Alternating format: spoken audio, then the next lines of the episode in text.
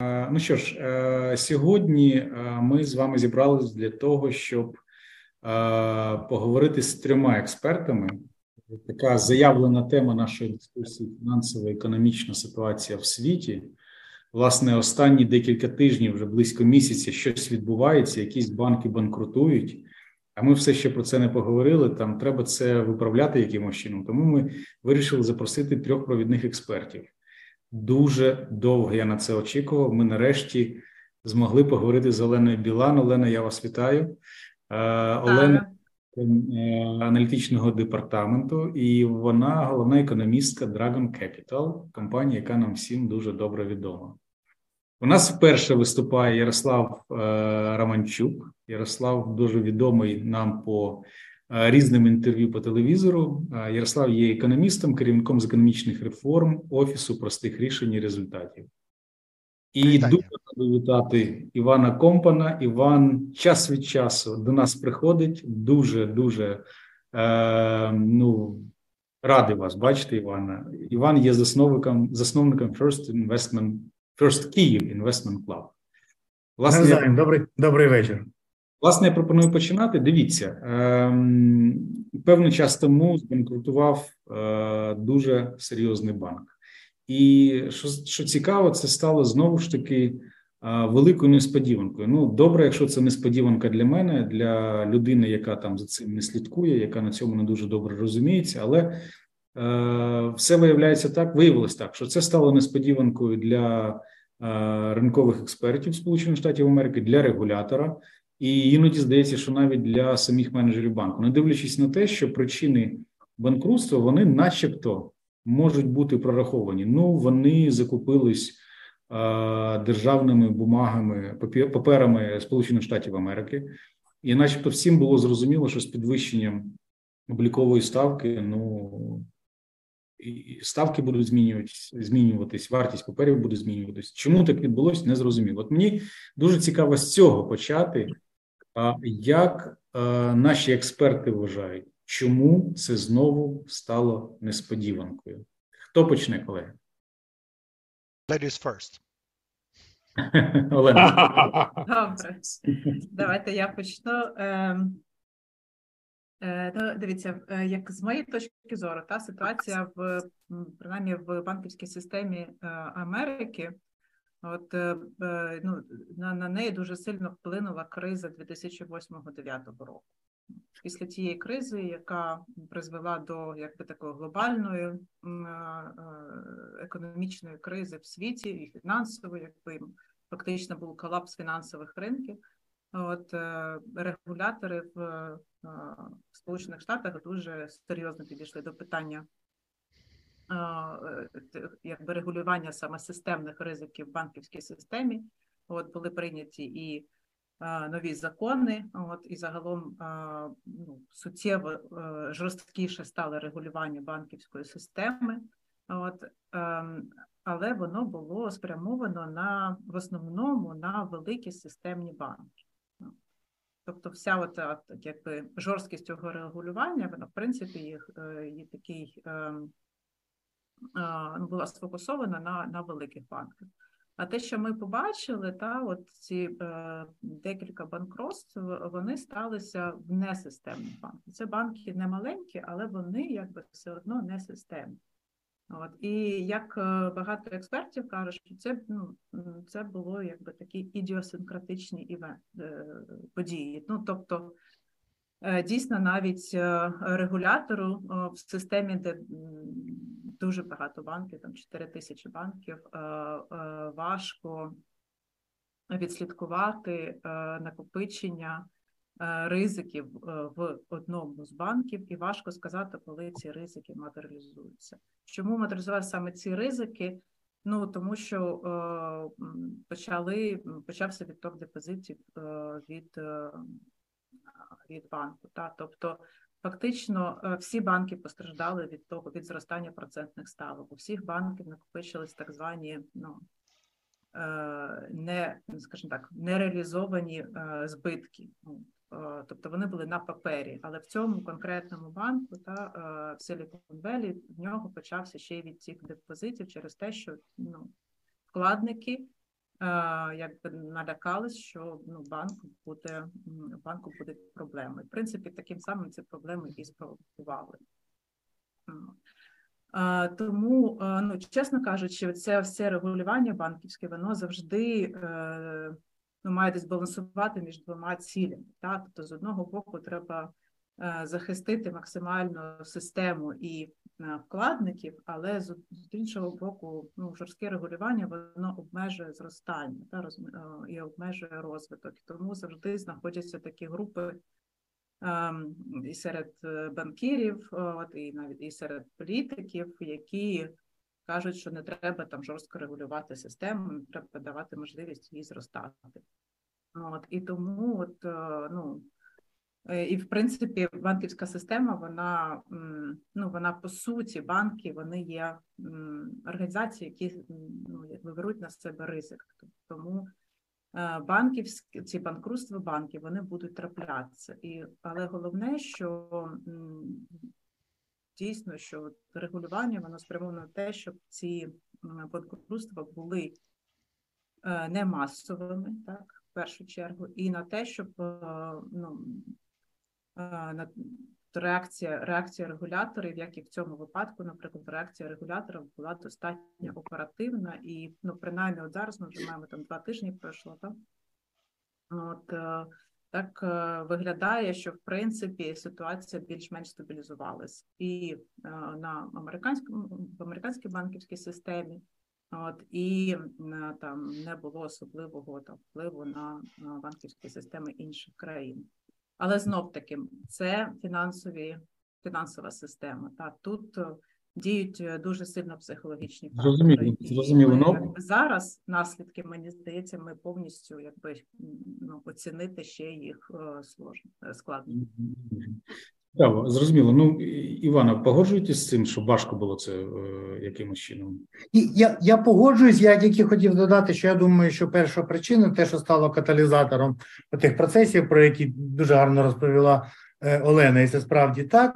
Е, це все ж таки стала ситуація з підвищеннями ставки, що було трошки більше року тому там чи півтора роки тому. Ну, коли ситуація нормальна, є таке поняття, як крива дохідності, пробачте мені ці терміни. По простому ставки за короткостроковими там позичаннями вони нижчі, ніж за довгостроковими, що природньо для всіх людей. Якщо ви даєте в борг на три місяці, ризику менше, чим ви даєте в борг на 10 років, і тому ставки нижче. Тому банки залучали короткострокові депозити. Ми пам'ятаємо, що на депозитах вже давно нічого, ніяких грошей отримати не можна. Банки нічого не витрачали інвестували в більш довгострокові активи. От у них там на балансах є велика кількість цих облігацій довгострокових.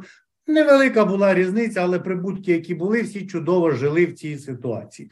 Те, що трапилось протягом минулого року, коли ставка Центрального банку Сполучених Штатів Америки ФРС підвищилась від 0% до 5%, це змінило вся, всю картину. І ця крива дохідності вона стала.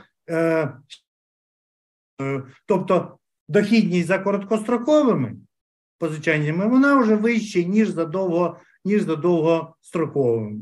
Так, багато людей побачили і компаній, що для чого тримати гроші на депозиті під 0%, в українській системі те ж саме. От я сьогодні зайшов на сайт Ощадбанку, там, наприклад, за доларовим депозитом дають 0,1%. Для чого тримати е, гроші на депозиті під 0,1%, якщо можна купити короткострокові американські державні облігації, ще три тижні тому можна було отримати там дохідність на 6-12 е, місяців вище 5%. Чим не стимул зняти гроші з депозиту і інвестувати це все в державні облігації. Тому я думаю, що це було каталізатором, і ці і ці процеси, те, що відбувалося з відсотковою ставкою, воно якраз і вдарило по всім тим проблемам, от про які так е, професійно розповіла розповіла Олена. У кожного банку були свої проблеми.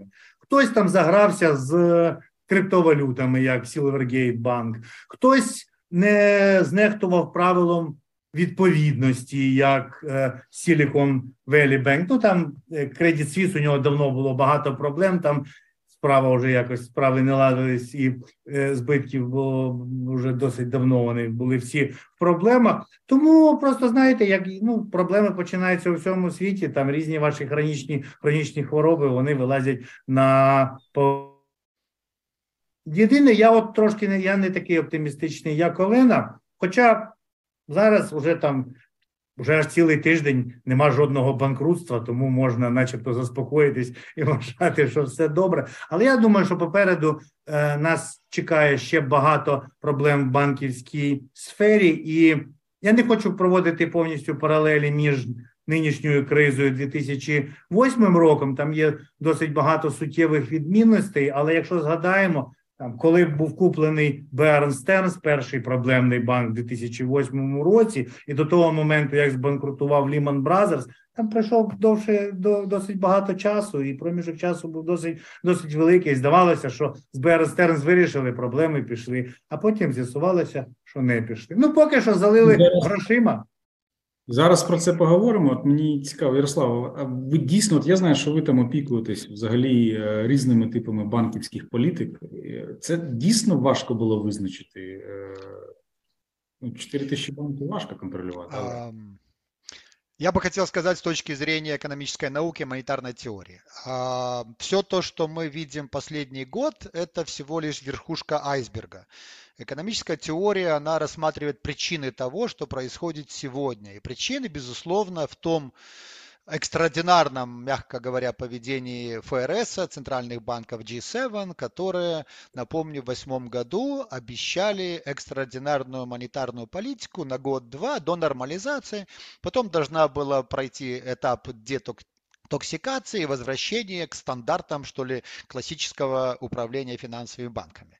И вот этот период экстраординарной э, политики или поиска новой нормы продлился, было Q1, Q2, Q3, Q4, и э, баланс ФРС увеличился там до 9,5 триллионов долларов. ФРС э, стал мультифункциональным, э, не только кредитором последней надежды, но и тумбочкой последней надежды для правительства США. Тем самым послал очень много опасных э, сигналов для всего мира и прежде всего для западных стран. То есть были нарушены каноны э, как бы теории денег. Вот, помните, э, начала проявляться на совершенно совершенно безумная теория Modern Monetary Theory стала чуть ли не мейнстримом, и начали практиковать ее, оторвали показатели инфляции денежного обращения от, собственно, предложения денег, увеличили сложность финансовых инструментов, которые пришли до того, обратите внимание, это же не мы с вами тут говорим, да, а это сказал Джером Пауэлл за неделю до коллапса, значит, коллапса Silicon Valley Bank, он сказал, что в банковской системе все хорошо, а когда когда он обвалился, целый ряд экспертов Bank of International Settlements, они заявили, что на самом деле проблема в том, что банки между собой имеют такие сложные отношения, что мы не понимаем, где то самое тонкое, которое может порваться. Поэтому на ваш вопрос, а можно ли было предположить, мы вот с точки зрения экономической науки, мы понимали, что это идет к тому, что вот таких тонких мест становится гораздо больше, и вероятность коллапса, она увеличивается. Но конкретное вот место, время, интенсив, оно зависело вот от целого ряда обстоятельств, как в 2008 году нельзя было предположить, что это будет коллапсом крупных банков, так и, собственно, сейчас, там, я думаю, до вот этого коллапса SVB никто даже не, не знал этого названия особо. 16-й банк, ну, 250 миллиардов долларов активы, ну, это не самый большой. Я бы обратил внимание еще на один аспект, который ускорил процессы, вот, которые мы сегодня наблюдаем.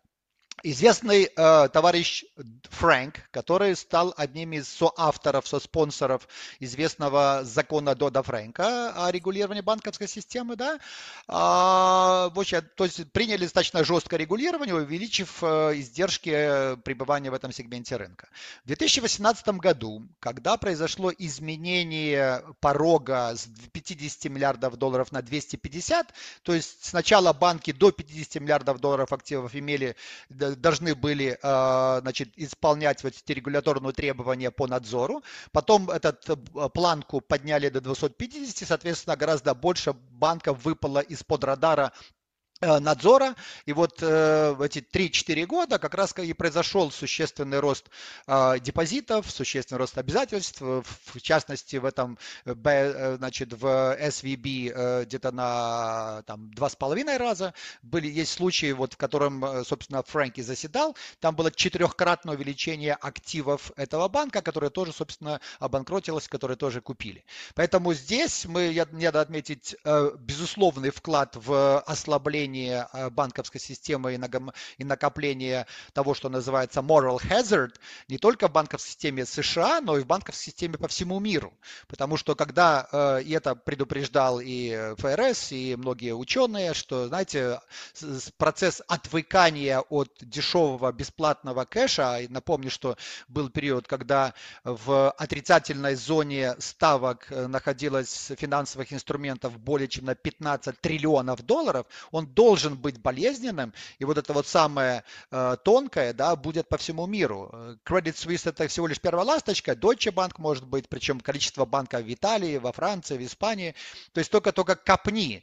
И вот то, что делает ФРС сегодня, ЕЦБ, повышая процентную ставку, это делать для того, чтобы на самом деле такая политико-экономическая задача не справиться с инфляцией они не могут. А инфляция, это то, чего не было в 2008-2010 году, тогда была очень низкая, сегодня она уже запредельно высокая для западного понимания. И поэтому из дилеммы, либо ты получаешь борьбу с инфляцией, либо ты э, уменьшаешь финансовую устойчивость банковской системы, безусловно, регуляторы и политики выбирают первое. А второе, да, мы только в начале большого банка пада и серьезной корректировки, и мой вывод подтверждает буквально вышедший 27 марта доклад э, Всемирного банка, книга такая, я даже не ожидал, честно говоря, такой откровенности, которые сказали, что ближайшее десятилетие будет э, десятилетие disappointing growth, то есть разочаровывающего роста, э, и нужно готовиться к тому, что может быть даже и очень серьезная рецессия.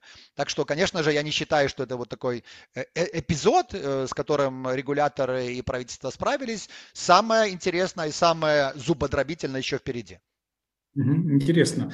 Но скажите, вот э, судя по тому, что вы говорите, э, и получается, что мы все равно должны ожидать повышения учетной ставки. Все равно никуда не денутся банки и, ну, точнее, не, не банки, а никуда не, не денется регулятор, будет повышать, повышать, повышать, э, и инфляция все равно рано или поздно любой ценой, даже ценой там устойчивости крупных банков, она будет э, преодолена? Так получается? Смотрите, вот э, несколько замечаний по тому, что вы сказали, да. Э, во-первых, э, не бесконечно повышать, да. Всегда же правило вообще, классика монетарной политики, э, ставка рефинансирования должна быть чуть выше уровня инфляции для того, чтобы и управлять инфляционными ожиданиями, и на самом деле это вот э, э нужно в купе рассматривать с денежным предложением. Денежное предложение must просто, да, и поэтому в этой ситуации, опять подчеркиваю, подчеркиваю, вот опросы американцев, европейцев показывают, что инфляция вышла без большим отрывом на первое место. И Джером Пауэлл, формально независимый регулятор и центральный банк, не может не реагировать на это, потому что это тоже и политический заказ. А, и вот здесь нужно выделить э, вот то, что, на мой взгляд, э, и сделала банковскую систему западных стран и особенно Америки очень уязвимой. Выделение структурно uh, systemically important или too big, too important to fail структур создало очень серьезную угрозу э, moral health, моральной uh, опасности, когда управление рисками стало серьезно ослабевать. И когда вы говорите о том, что будет финансовая дестабилизация, есть группа системообразующих банков мировой глобальной экономики. Это вот список публикует ОСР каждый год. Есть в каждой стране такие банки. Вот они, к сожалению, работают в, в условиях риска, когда вот эта тумбочка пресловутая от государства, от ФРС всегда будет открыта. И вот э, будет что? Будет укрепление. Там 4,5, сколько там тысяч банков этих есть. Они все, собственно, в основном это локальные банки, штатовские банки. Они, конечно, им грозит очень серьезное бурное времена времена, потому что когда вы создаете ситуацию, когда депозиты э, и любые активы в системообразующих банках защищены полностью и вам ничего не грозит, естественно, вкладчики будут думать, а что я буду ждать очередного там вот этого тонкого, который порвется, лучше я понесу банк, э, деньги в какой-то крупный банк, который входит в этот вот статус. Вот, поэтому здесь... Банкротства будут, э, либо потому что э, идти по пути Турции, вы знаете, да, когда Эрдоган приказал при инфляции 70-80% до 100 снижать процентные ставки Центрального банка, уж вот на это точно ни ЕЦБ, ни ФРС не придут. А повышение процентных ставок будет, потому что в мандате ЕЦБ и в мандате ФРС, если вы дойдете на сайт Центрального банка Европы, там большими буквами написано, самый большой вклад ЕЦБ в макроэкономическую стабильность и рост – это стабильные деньги. Стабильные деньги 2%, и мы получаем, что э, то джина инфляция, которую они выпустили в 2020 году и думали, что это транзитивный переходный характер инфляции, на самом деле только к 2026 году вернется вот к это ложе и в, эту, в эти пределы, которые они говорят. Мікрофон, мікрофон виключений. Дякую, дякую. Дивіться. А якщо тоді ну, говорити, тобто сценарій по поверненню інфляції зрозумілий, а якщо казати, які зараз базові сценарії, які розглядаються взагалі експертами, там я не знаю, ну всі ж і фондові ринки від цього залежать. Там Іван, от ви будуєте там свій індексний певний фонд. От, що ви думаєте? Які сценарії по банку? Тут зі ставкою не все так однозначно. Справді, мандат ФРС він полягає в тому за конституцією. Вони повинні боротися слідкувати за двома речами. Вони мають слідкувати за тим, щоб ціни не зростали, щоб інфляція була на належному рівні, відповідала цільовому показнику, і вони мають слідкувати за е, рівнем безробіття, щоб була максимальна зайнятість. Е, це от ви на початку, да, коли перше питання задавали, ви питали, чи так важко було передбачити все це. Насправді дуже дуже важко. От якщо ми навіть це вже коли дивишся назад, воно все легко. Коли дивишся вперед, все досить важко. Якщо ми подивимося, що прогнозує ФРС, вони прогнозують як мінімум ще одне підвищення цього року. Про ніяке зниження ставки мова взагалі не йде. Якщо ми подивимося, що думає ринок з цього приводу, бо є торгівля ф'ючерсами на ставку ФРС, то ми бачимо, що ну, там коливаються показники, але ринок очікує це все протягом останнього тижня. Очікує від трьох до чотирьох знижень ставки. Це від 75 до 100 базисних пунктів. Простою мовою 0,75% і 1, і 1 е, відсоток. От тепер і Спробуйте передбачити, кому вірити ринку, де теж працює багато розум, розумних людей, які інвестують сотні мільярдів, трильйони доларів, чи вірити ФРС? І оця боротьба між тим, що думає ринок, і тим, що думає ФРС, вона вже продовжується не перший, не перший місяць. Є ФРС хоче контролювати. Вони роблять заяви, вони намагалися лякати ринок. Ринок не вірив, не лякався. Потім декілька разів справді злякався. Але от зараз ситуація, от така, як я сказав, ФРС прогнозує одне. Ці прогнози вони публічно доступні. Це це факт. Недавно було засідання ФРС 22 березня, на якому вони це все оприлюднили, 22, да, на якому вони все це е, оприлюднили. І є ця статистика по з ринку. От і подивимось, хто закінчиться. Е, чим це все закінчиться, хто правий, хто не правий. Ну я все ж таки думаю, що ФРС знижувати ставку не буде. Я тут погоджуюсь з паном Ярославом, що завдання подолати інфляцію, бо як мінімум не допустити її подальшого зростання цін, це важливіше. Якщо збанкрутує кількість там, якась кількість людей на ринку, кількість інвестиційних фондів, ринок піде вниз ну нічого такого страшного не трапиться. А от висока інфляція, де ще й перед виборами, це це погано. Ну, взагалі, висока інфляція погана, і можна напряму звинуватити керівництво ФРС, що вони не виконують свого конституційного мандату. Вони не слідкують за зростанням цін. Ринок не повинен хвилювати насправді ФРС. Ну як він має його хвилювати, бо ринок є ринок, там багато грошей, це основа фінансової системи, але формально інфляція це пріоритет. Тому я от на боці тих, хто вважає, що ставка залишиться високою і зниження до кінця року ми не побачимо. Це не 2008 рік, коли була схожа ситуація, там банкрутство, все, але тоді не було такої інфляції, і можна було під знижувати ставки, можна було заливати систему грошима. Зараз зниження ставки і ще вливання грошей закінчиться дуже погано. Дякую. І чим це що це може там нести Україні, Олена? От як ви думаєте, що, що для нас це дає? Е, я б е, ще е, зробила такий наголос на оцих на, на відсоткових ставках в таких найбільших економіках. Та ну дійсно я погоджуюсь з тим, що ми ще побачимо зростання цих ставок, але я хочу наголосити, що все ж таки здається консенсус і серед центральних банків і серед ринків, те, що все ж таки ми знаходимося в кінці цього циклу підвищення ставок. Тобто, ну я хочу нагадати, що там ще там 21 рік у нас е, ставка в Штатах була близько нуля. Так? От, тобто ми е, пройшли вже не ми, але штати, і ми разом з ними пройшли вже великий шлях. Тобто е, ФЕД досить ну, жорсткими так і послідовними діями, так, Е, намагається вже довгий час приборкати інфляцію. І так виглядає, що є, ну, їм це вдається. В Штатах інфляція вже ну, такий основний показник, він вже знижується. Проблемою все ще є так звана базова інфляція, тобто, ну тому що продовжують зростати ціни на послуги, але ціни на на такі на товари, та вони як вже е, їх зростання сповільнюється.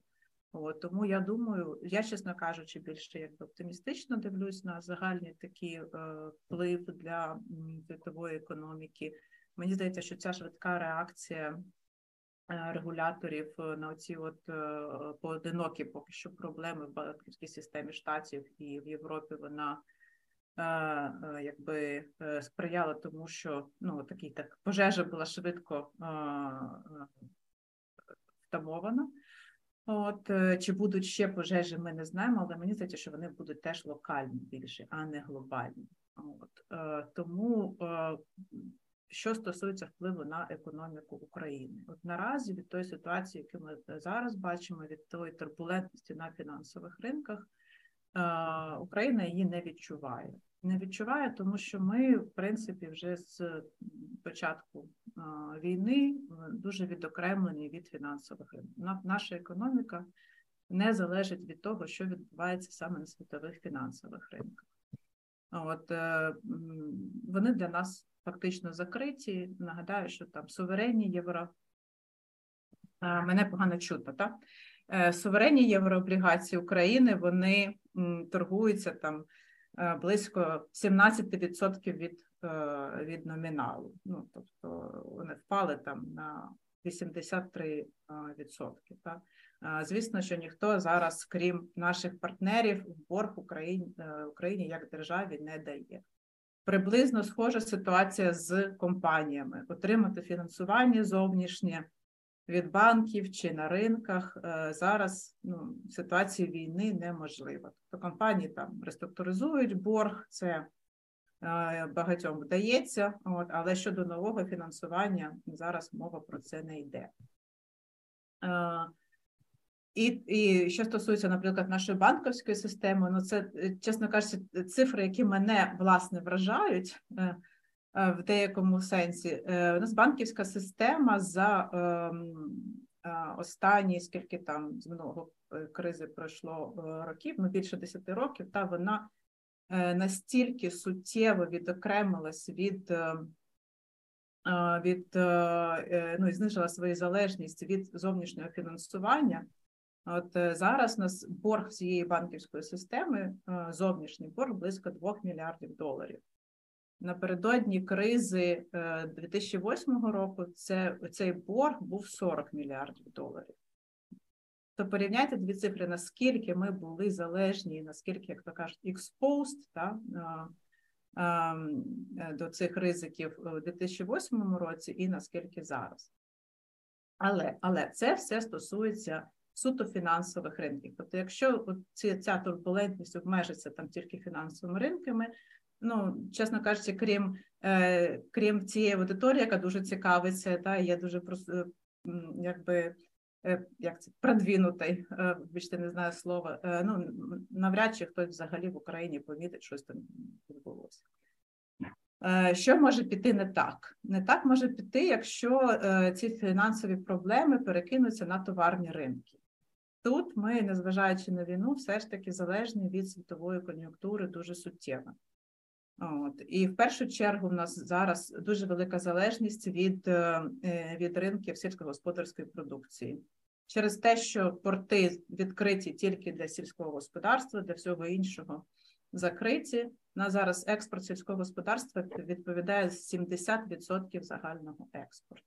Тобто е, десь приблизно цей сільгоспекспорт нам генерує там, ну, залежно від місяця, 2-2,5 мільярди доларів валютної виручки на місяць.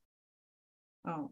Ем, тому е, суттєве зниження цін на, на зерно може призвести до падіння цієї валютної виручки от, і ну, до якби, погіршення ситуації на валютному ринку.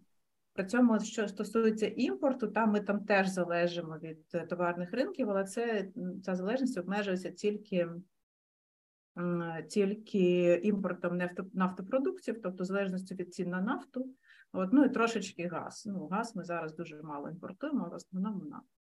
От. І, Але там якби, ця залежність е, невелика. Десь там місяць ми витрачаємо десь мільярд доларів е, на імпорт нафтопродуктів і там трошечки газу. Так?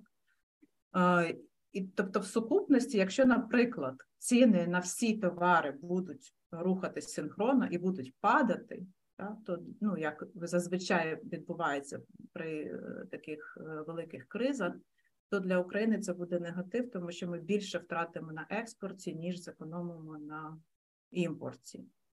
Ось. Чи як це відбудеться зараз? Знов таки важко сказати. Е, на товарних ринках теж є свої особливості. Е, зазвичай, е, хоча там спочатку все падає дуже суттєво і сильно, ціни на сільськогосподарські товари, вони якби більш такі стійкі, та все ж таки, в них, в них падіння, ну так зазвичай не таке суттєве, наприклад, як може бути там ціни на на нафту. От, Тому, можливо, це нам допоможе. От, Але от наразі мені здається, все ж таки такий консенсус, е, е, консенсус точка зору серед е, таких аналітиків, які займаються саме світовою економікою, що те, що чекає світову економіку, це погіршення умов кредитування настільки там якісь криза, тобто кризу. Ну, небагато людей очікують е, з того, що я читала, ну, от, але багато людей все ж таки очікують, е, як Ярослав казав, та сповільнення зростання в основних економіках через частково через оце от сповільнення кредитування. Чи постраждає від цього Україна? Ну мені здається, що все ж таки не сильно. Як на мене, то Е, підтримка України партнерами зараз е, на високому рівні, і фінансова, і військова. От на цей рік е, у нас вже ну так фінансування, яке ми можемо отримати в цьому році, воно вже, мабуть, перевищує відмітку 40 мільярдів доларів. Минулому році ми отримали 32 мільярди доларів. Ну тобто, і це достатньо те, що ми кажемо firm commitments, так? От, е, Тому, якщо навіть там якісь будуть е, суттєві негаразди на товарних ринках, то нас, мабуть, чекає там девальвація, але девальвація помірна, от, контрольована, тому що в нас продовжують діяти жорсткі обмеження на вивід капіталу і взагалі жорсткі обмеження на торгівлю валютою. От, Тому там це буде, ну, ну це точно не буде повторення там 2008 року, чи навіть е, чи там 15-16 року. Добре, зрозуміло.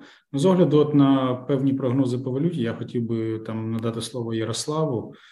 Дивіться, от е, на вашу думку, я знаю, що завжди в таких ситуаціях кажуть, там неможливо нічого спрогнозувати. Знаю, але тим не менш, якщо спробувати, хоч якось от, там консенсусу не, не, не дійдемо, а може і дійдемо. Що буде з клубом до кінця року? А, мы выходим в серию угадайки, это никакого не наука, это просто ощущение, поэтому я не понимаю, почему вы мне этот вопрос задали, да? Я бы просто хотел вот немножко продлить мысль Алена, которая высказала, очень важно, да, когда она говорит, что цикл повышения процентных ставок заканчивается, да? Но самое интересное, следующий этап, плато высоких процентных ставок, сколько оно будет, да? Оно будет столько, сколько надо для того, чтобы инфляция достигла, как Иван правильно сказал, сказал, целевого показателя 2%. Я посмотрел Economist Intelligence Unit, я смотрел OECD, я смотрел World Bank и многих других аналитиков, которые говорят, что это будет не раньше 2026 года. И этот период, опять-таки, к э, развиваемой Лены говорю, что сложности кредитования это не маленькая такая фрагментальная вещь. Да? По оценке МВФ еще осенью 2022 года более 100 стран испытают проблемы в случае повышения процентных ставок, причем до уровня 4, а мы уже их прошли. То есть мы говорим о том, что это разделит мир на небольшую часть стран, которые управляли хорошо своими обязательствами, и большинство мировой экономики, которые попадают в серьезную э, зависимость или либо состояние дефолта, либо состояние реструктуризации разговоров по нем. И это очень серьезная вещь, которая опять-таки повлияет на спрос а, на commodities, повлияет спрос на характер торговли, инвестиций, всего прочего. Особенно это повлияет на отток капитала из банков иностранных в развивающихся странах. И это, это не маленькое такое, знаете, фрагментальное явление, блип и все, и оно исчезло. Оно очень серьезно э, повлияет на то, что э, называется структура капитала которая была последние 13 лет серьезно искажена как раз этими денежными инструментами. И здесь э, то, что делает э, значит, ФРС и то, что делают американцы, э, очень даже хорошо охарактеризовали представители Европы на Munich Security Conference, считая, что идет валютная война, торговая война, да? потому что вброс в экономику Америки 3-3,5 триллионов долларов, дотации и так далее, и так далее, безусловно, является элементом нечестной а, конкуренции, которая вызывает, в свою очередь, э, действия Европейского Союза. Они собираются принять там акт о поддержке промышленности, э, который, объем которого тоже исчисляться будет не десятками а триллион, долларов, да, миллиардов, а триллионами евро. Когда и как, мы еще не знаем, но это будет ответ. И вот представляете, какой э, значит, мировой контекст, ландшафт, да, в котором, с одной стороны, есть э, два воюющих вроде бы евроатлантических партнера, есть Китай и есть остальной мир. И мы, к сожалению, здесь в Украине являемся, вот для, нас, для нас это все экзогенные внешние факторы, на, повлиять на которых мы не можем. Но очень важный аспект, который, собственно, вот я подхожу к вопросу, какой будет курс, да, я думаю, что не исключен сценарий, когда э, у нас не то, что девальвация будет, у нас будет ревальвация или appreciation э, гривны, потому что если вы контролируете денежное предложение, как сказал глава Национального банка, они прекращают печатать деньги, которых они денежную массу М2 в 2022 году увеличили почти на 21%, то, естественно, при притоке в страну 40 в минимальном варианте, 58 в максимальном варианте миллиардов долларов, да, это, конечно же, приведет к существенному удорожанию гривны. И здесь э, что можно прогнозировать? Да? И вот здесь момент, когда я на, на месте Национального банка и правительства взялся бы, наконец, к наведению порядка в банковско-финансовом секторе. Мы говорим, что вот э, банковский сектор, он как бы так изолирован или самоизолировался от всей реальной экономики. На самом деле это большая беда, потому что то, что мы видим в экономике, вот тут Иван говорил, что он как бы описал схемы заработка денег, а в украинской экономике это вообще банально просто. Ты по 23 берешь э, облигации или ценные бумаги, сертификаты Национального банка, держишь их, потом э, курс будет не 38, а 35, и ты зарабатываешь 25% просто вот так, в лед без налогов. Да? И это та спекуляция, которая опять-таки хороша для Центрального банка, Национального банка, для синдиката крупных банков и для правительства. Для реального сектора экономики, который должен быть бенефициаром монетарной, фискальной, финансовой политики, это, это просто, ну, это, это ни о чем, да. Притом самое интересное еще случается потом, когда вот э, инфляция у нас будет по-прежнему 25, а это удар по сбережениям и по потреблению тех людей, которые остались в Украине. И это не освобождает еще, решает одну проблему, по которой, обращу внимание, Украина находится на последнем месте в мире – Индекс Financial Openness, который делают э, целый ряд ученых и который отражает количество барьеров на перемещение э, капитала по текущему и финансовому счету платежного баланса, Украина имеет 16 и 16 ограничений. То есть, когда у тебя э, committed, там, commitment такой есть со стороны партнеров, сделать э, значит, 45-50 миллиардов долларов денег, возьмись, пожалуйста, за открытие финансовой системы и увеличение увеличение резкого количества а, денег в экономике для кредитования реального сектора.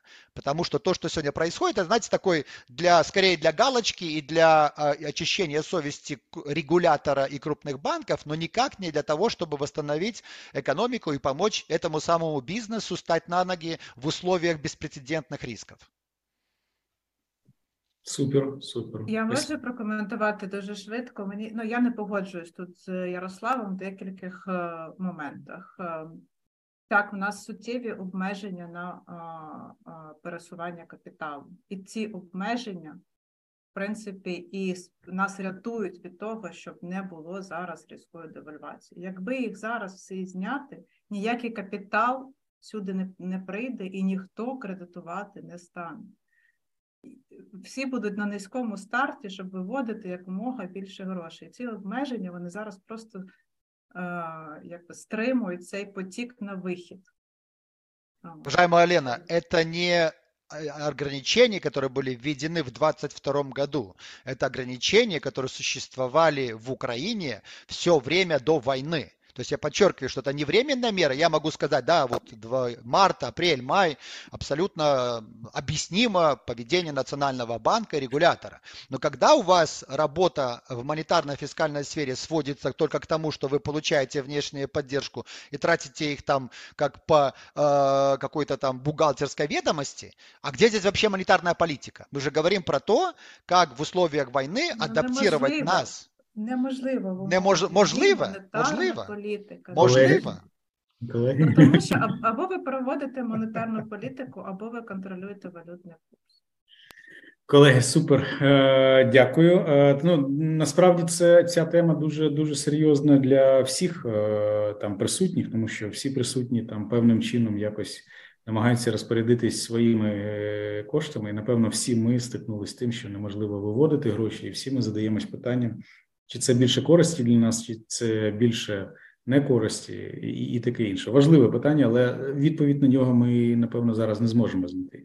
Добре, якщо можна, в мене є запитання від е, учасників е, нашої е, дискусії. Дивіться, читаю.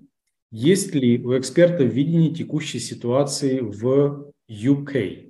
Могут ли они прокомментировать, как текущая ситуация в США влияет на финансовую и экономическую ситуацию в Англии и кросс-курс фунт-доллар? Кто может ответить, у кого есть видение такое? Так Івану скорее. Іван у нас спеціаліст по Англії. Ну я я якраз не дуже не дуже слідкую за британським ринком, але всі фінансові, от якраз тут гарна паралель з тим, що ви що, про що говорили колеги. І повертаючись, пробачте, я крок назад зроблю. Те, що стосується українського ринку, як замкнена система, як на неї щось може впливати ззовні. Повністю замкнена українська банківська система, там нічого не відбувається. Це нас рятує, мабуть, в нинішній ситуації, бо якщо її зараз відкрити, все і справді закінчиться катастрофою. Але саме сама по собі ця замкненість це є катастрофою в мирні часи і завжди стримувало е, розвиток країни. Що стосується Британії, яка є відкритою економікою, фінансові ринки відкриті, то вони є частиною великої системи, і те, що відбувається у світі, не може не відбуватися там в тому чи іншому вигляді і в Сполученому Королівстві. Тому ми теж е, за певними показниками ситуація набагато гірша ніж е, в тих же Сполучених Штатах Європи. Якщо ми подивимося, яка інфляція там вище 10, здається, 10,4% останній показник. Уявіть собі, 10,4%. Це шалена інфляція. І у національного центрального банку Bank of England, якщо правильно казати, Сполученого Королівства, у нього те ж саме те ж саме завдання, як і у будь-якого центрального банку, який проводить незалежну монетарну політику. Не так, як в Туреччині робить те, що скаже президент, щоб там зірвати аплодисменти і голоси виборців, а так як повинен робити центральний банк. Тому нічого не залишається британцям, як підвищувати ставку. Зараз вона там на рівні здається 4,25, якщо я не помиляюся. І я думаю, що вони будуть. Ну не знаю, чи будуть підвищувати далі. Знову таки питання зі ставками це завжди ринок. Якби я точно знав, що буде зі ставками в майбутні там 3-4 місяці, я був би шалено багатою багатою людиною, бо на цьому можна гарно заробити. Але Може, ставка і не буде підвищуватись, але якщо вона буде залишатися високою, це точно не допомагатиме економіці, так само як і в Сполучених Штатах, це не допомагатиме ринкам цінних паперів е, зростати, може й добре.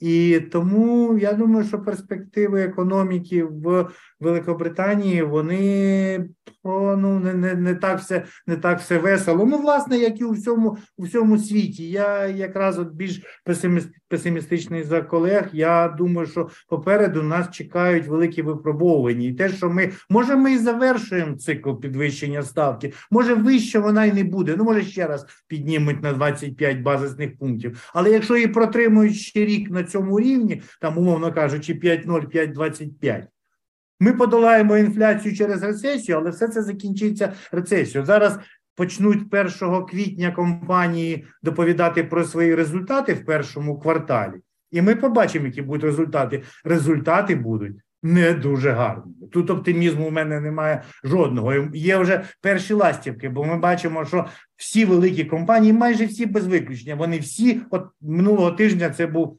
цього тижня, пробачте, вже збився, був Walt Disney.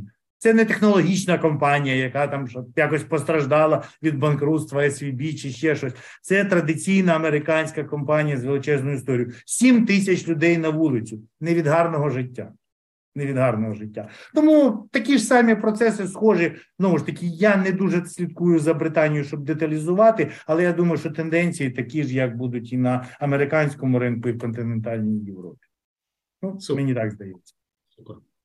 Дякую. Дякую. Щодо курсу нічого не скажу, бо вгадування курса це саме невдячна справа. Це я можу назвати яку завгодно цифру. Якщо я вгадаю, ви скажете, о, він, мабуть, щось знає. Якщо я не вгадаю, ви просто забудете і все. Ну, можу щось ляпнути, але це просто ляпнути. Ну, я, чесно кажучи, навпаки, можу е, дещо додати по курсу, наскільки наскільки це можливо в цій ситуації. Е, Дивіться, е, ну у нас е, е, прогноз по курсу, та він ще з кінця минулого року був такий, що ми якби ми бачимо, що на валютному ринку ситуація стабільна, що притоки капіталу від наших партнерів, ці фінансова допомога, вона висока і вона вже ритмічна, що важливо. І тому ми вже тоді казали, що ризиків для якби там ну для ну, що буде девальвація на найближчі там 6 е, місяців, 6-9 місяців на той час, е, е, ну якби ми їх не бачимо, і ми їх не бачимо зараз. Ем, але наш наш, наш центральний банк, я думаю, він буде, незважаючи на те, що продовжується війна, він буде скоріше за все поступово намагатись. По-перше, лібералізувати частково ці жорсткі обмеження, які які зараз введені. Ситуація їм це дозволяє робити, то саме ці великі обсяги фінансової допомоги дозволяють це робити. І по-друге, думаю, що буде намагатися переходити, повертатися скоріше до більш нормального режиму монетарної і валютно-курсової політики, тобто поступово робити цей перехід до того режиму, який в нас був до війни. Е, цей процес буде дуже поступовий, е, і от ми зараз маємо програму з МВФ. В цій програмі, в принципі, записано, що цей перехід до повернення до інфляційного таргетування і такого гнучкого валютного курсу воно відбудеться якби на таки на другому етапі програми МВФ. Програма МВФ розбита на два етапи: перший стабілізаційний, другий такий реформаторсько-відновлювальний, я б його назвала. І от на цьому реформаторсько-відновленому етапі через 12-18 місяців Національний банк е, буде повертатись до е, гнучкого курсу і до е, таргетування інфляції. Але не виключно, що перші перші кроки відбудуться раніше, відбудуться вже там, можливо, наприкінці цього року. От і тому, зважаючи, що все одно в нас є дефіцит валюти на валютному ринку. У нас валютний ринок е, збалансований тільки е, за умови, що на нього якби що Нацбанк продає от ці всі наші надходження е, від іноземних партнерів. От Цей дефіцит, коли будуть лібералізовані валютні обмеження, він буде збільшуватись. От Тому Е, я б очікувала е, невелику поступову девальвацію десь на ну ближче там до кінця року. У нас наразі прогноз до 43 гривні за долар, але я я зараз думаю, що може бути і менше, там десь може від від 40 до 42 е, гривні за долар.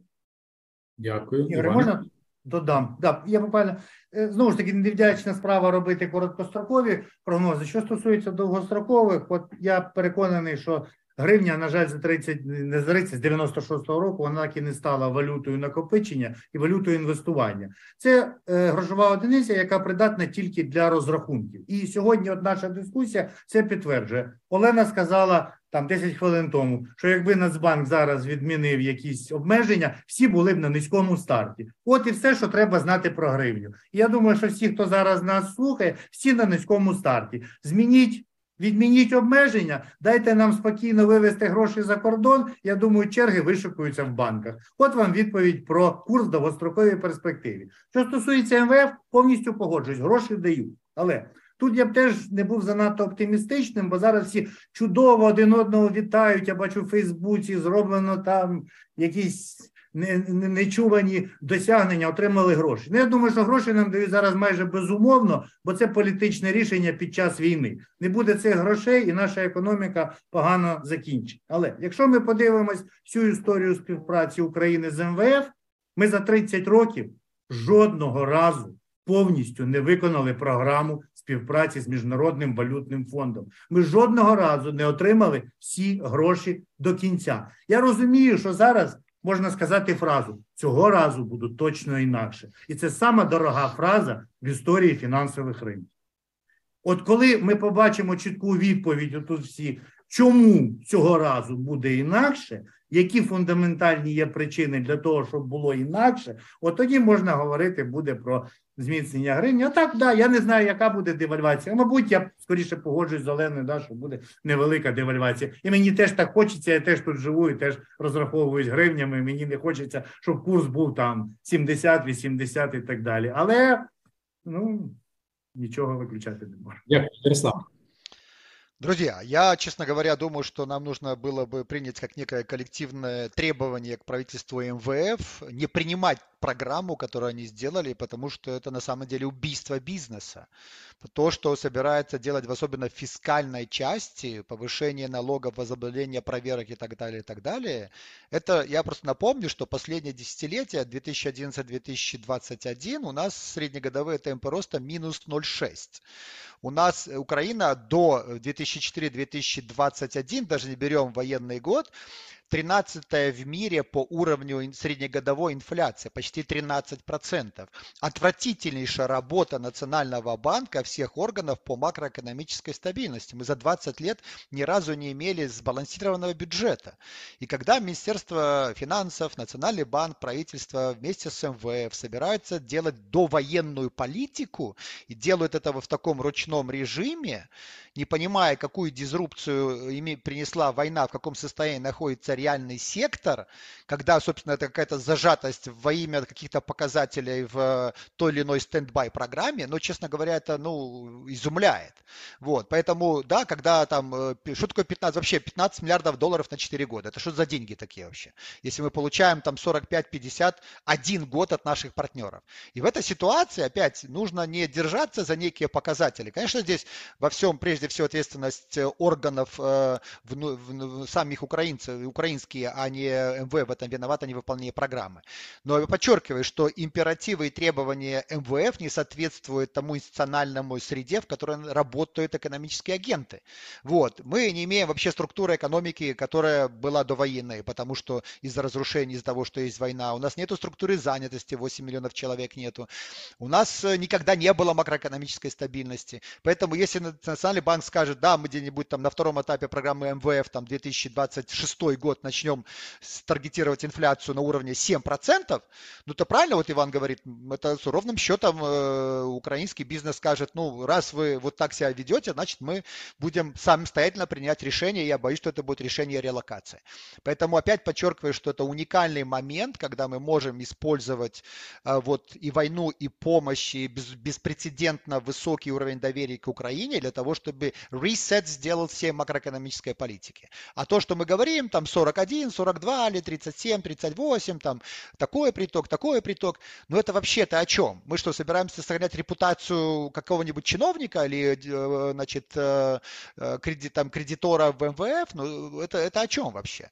Поэтому здесь опять я бы призывал э, вести, вот особенно с коллегами из Запада, которые предоставили нам разные стратегии развития, там, от плана Лугана, Paris Report до CSIS и Case, вот, предложения, которые реально не соответствуют э, состоянию экономики, к более серьезным институциональным вещам, э, опять, в которых украинское вот, э, состояние предпринимательского института развития бизнеса должно быть на первом месте. Пока мы этого не видим. Национальный банк вещь в себе, Минфин вещь в себе, Минэкономики, Кабинет министров – это вот органы, смысл которых в макроэкономической политике я особо не вижу.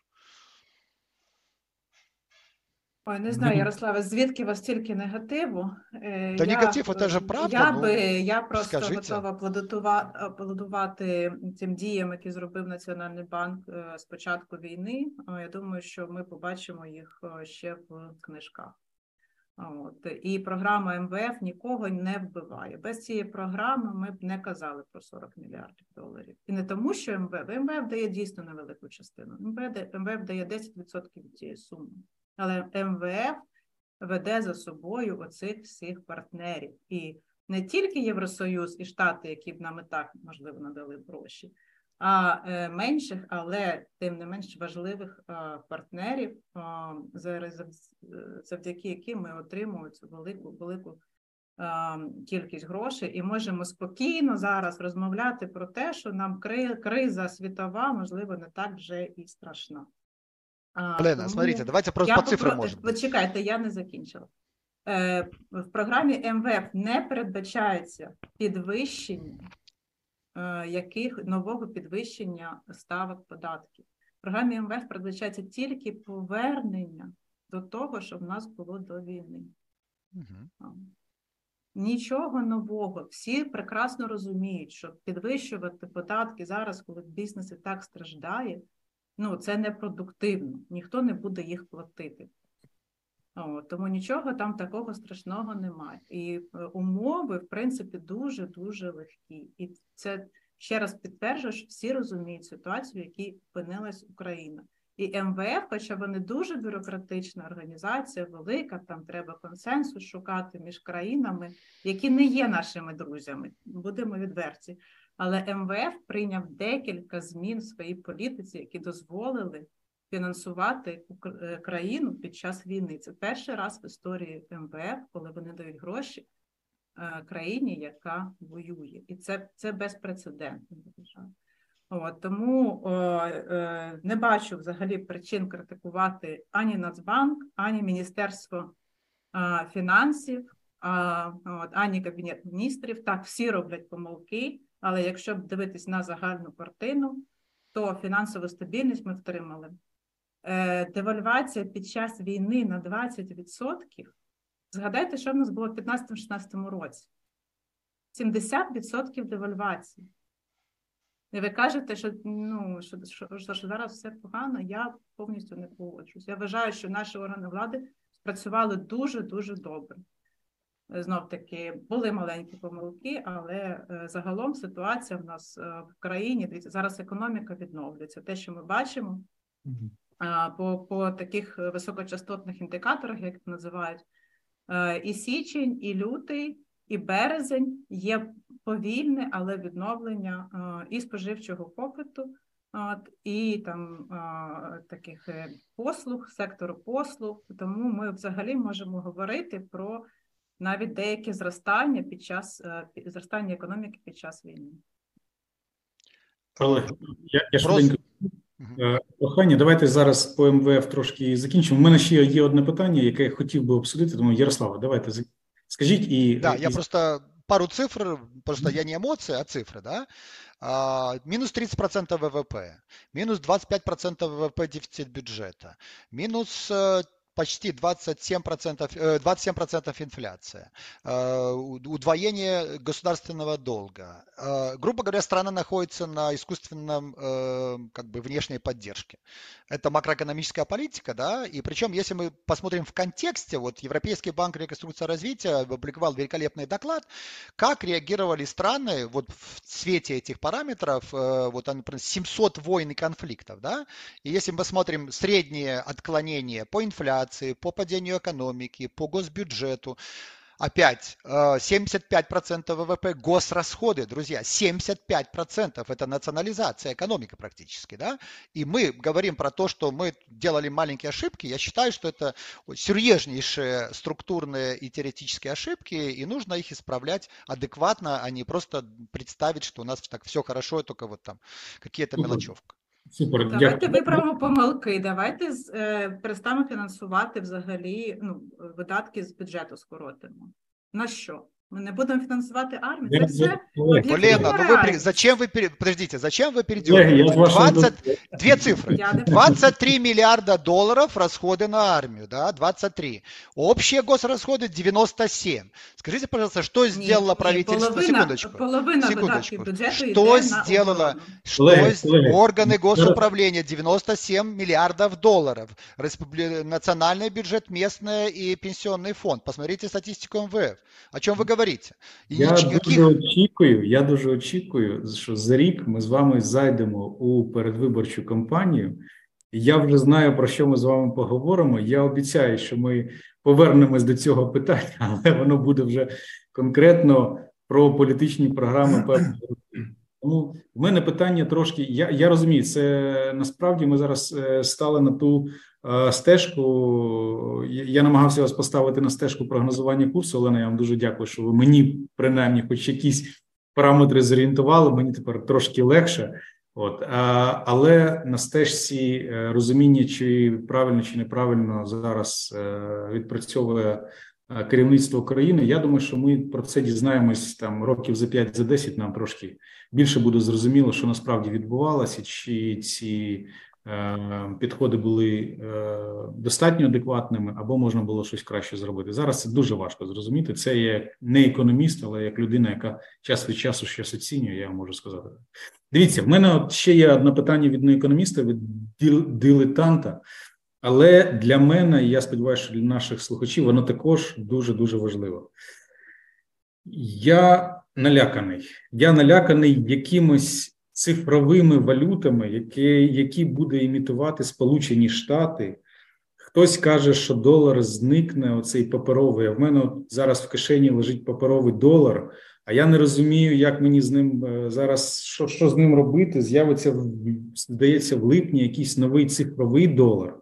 А мені не можна вивозити свій паперовий долар. А як я можу свій паперовий долар, який не можна вивозити, обміняти на якийсь цифровий долар, який з'явиться? От в мене повна каша в голові. Будь ласка, допоможіть мені в цьому розібратись. По-перше, що таке цифрова валюта?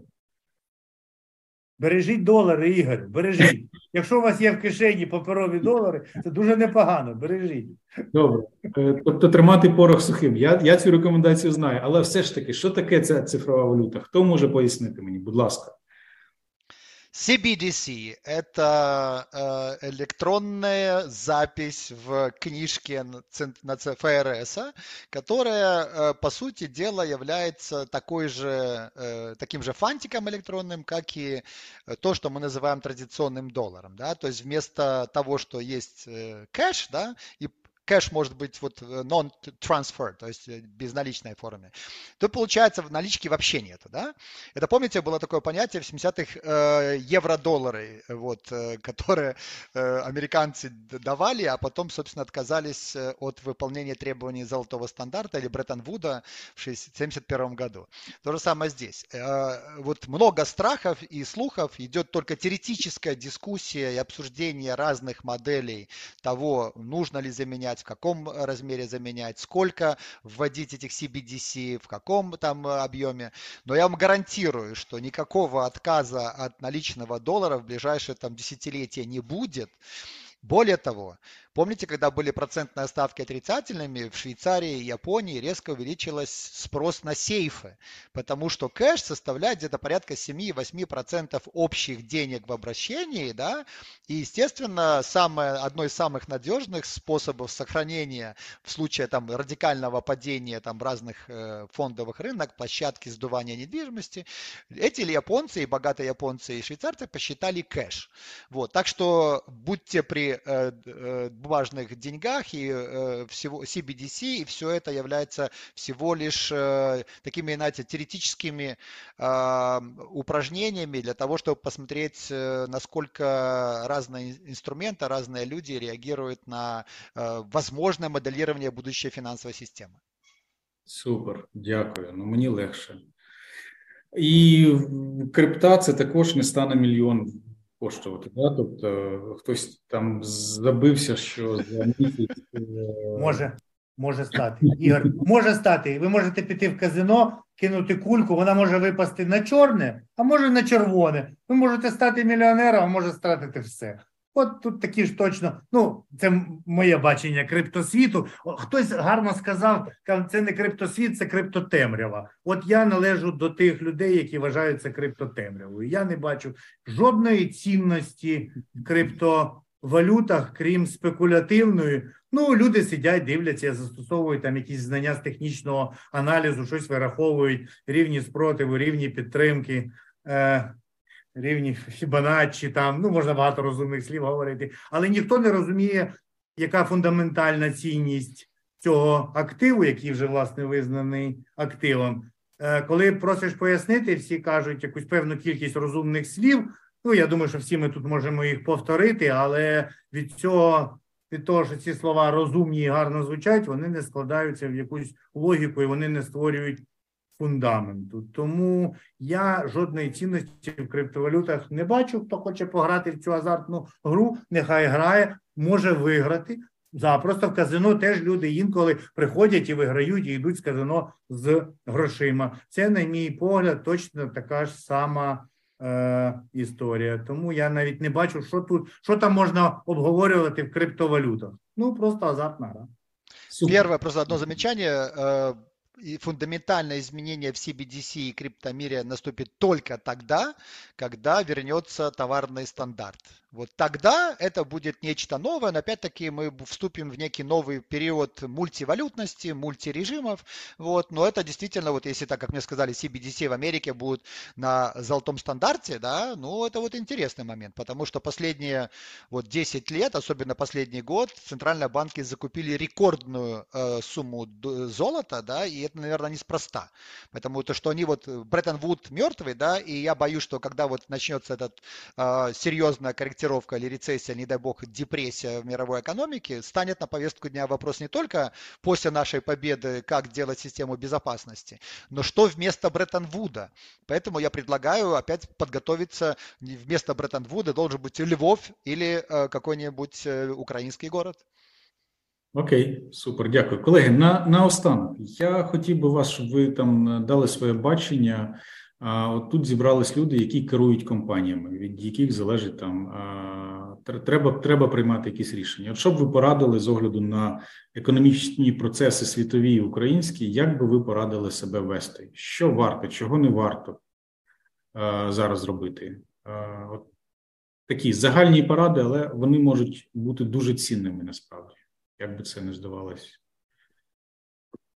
Важко, важко радити досвідченим, успішним людям, де й взагалі давати поради щодо чужого бізнесу з одного боку дуже легко, бо ти не несеш жодної відповідальності, і це, врешті-решт, не твої гроші. З іншого боку, все ж таки є моральна відповідальність. Але я думаю, що ну, мій погляд, що там найближчий рік, як мінімум, це буде роком. Навіть давайте я я не знаю, і ніхто я думаю не може спрогнозувати, коли закінчиться війна. Я просто з огляду там економічної ситуації у світі. Я думаю, що наступний рік буде досить важким. Капітал буде дорогим, капіталу не буде, тому треба бути ефективним. Якщо те, що там останні десятиріччя чи 15 років робив весь світ, там заливав свою неефективність дешевими грошима і дуже доступними. Ця вся історія вже скінчилась як рік. Тому, якщо ми дивимося на три на три складові там створення вартості компанії, е, ефективність,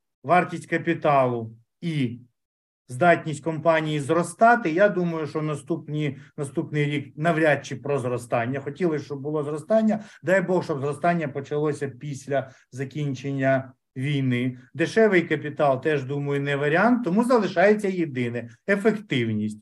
Якщо можете щось робити з точки зору підвищення ефективності вашої компанії, робіть. Хоча це теж не просто. Дякую, дякую, дякую. Е, Є ще поради, Олена?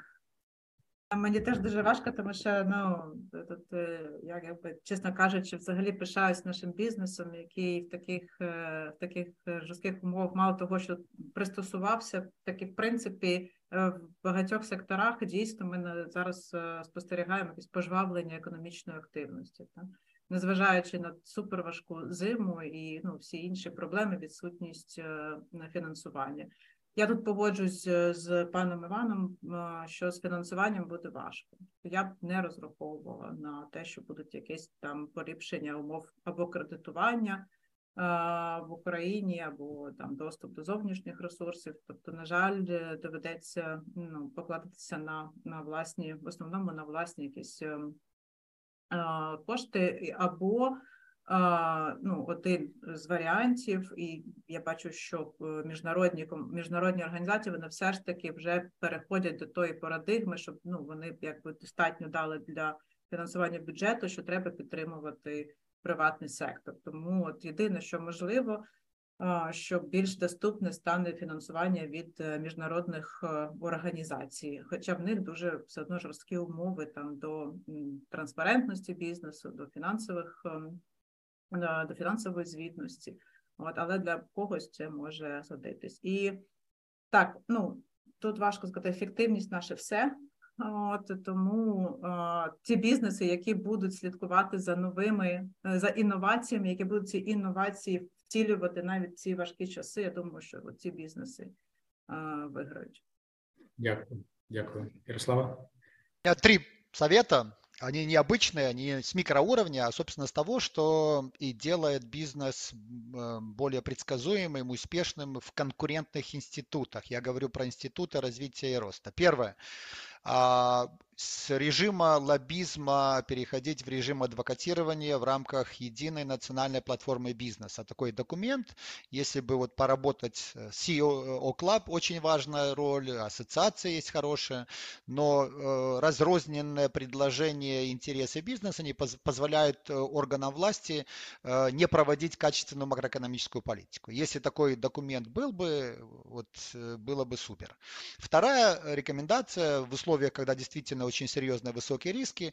Э, самое время заниматься э, вот экономическим, то есть повышением качества человеческого капитала, образованием. И здесь вот э, смею сказать, что в апреле месяце выходит моя большая книга, называется «Новый Запад. Украинская мрия», которая содержит как раз системное описание инновационный пакет реформ для нашей страны. И третье, очень важное, знаете, вот сегодня же Украина в состоянии попросить у мира Dream Team реформаторов, самых лучших, в самых лучших сферах. Да? Вот был недавно э, саммит по налоговой реформе. При, выступали ну, звезды реальные, приезжали звезды. К сожалению, к ним большого интереса со стороны а, ключевых decision-мейкеров я не видел. Приезжают тоже звезды, там могут быть звезды монетарной политики. То есть Dream Team Украины э, это лучшие мозги, лучшие реформаторы, которые могут нам помочь в именно формировании и формулировке экономической политики, а это как раз то, что сделает условия для бизнеса лучшими в мире. Вот такая должна быть наша амбициозная задача. Дякую, дуже дякую. Тоді, ну що, я з великим зацікавленням сьогодні послухав. Я не очікував, що ми підемо туди, куди ми пішли, але це дуже було цікаво, і я вважаю, що нам потрібно зібратись там за півроку, подивитись там десь е, на початку осені, може е, всередині осені, а що буде відбуватись. Тому сподіваюся, що у всіх буде можливість, і всі ми зможемо ще раз зібратись. Дякую дуже. Я дуже дякую нашим спікерам. Все, тоді гарного всім вечора і до побачення.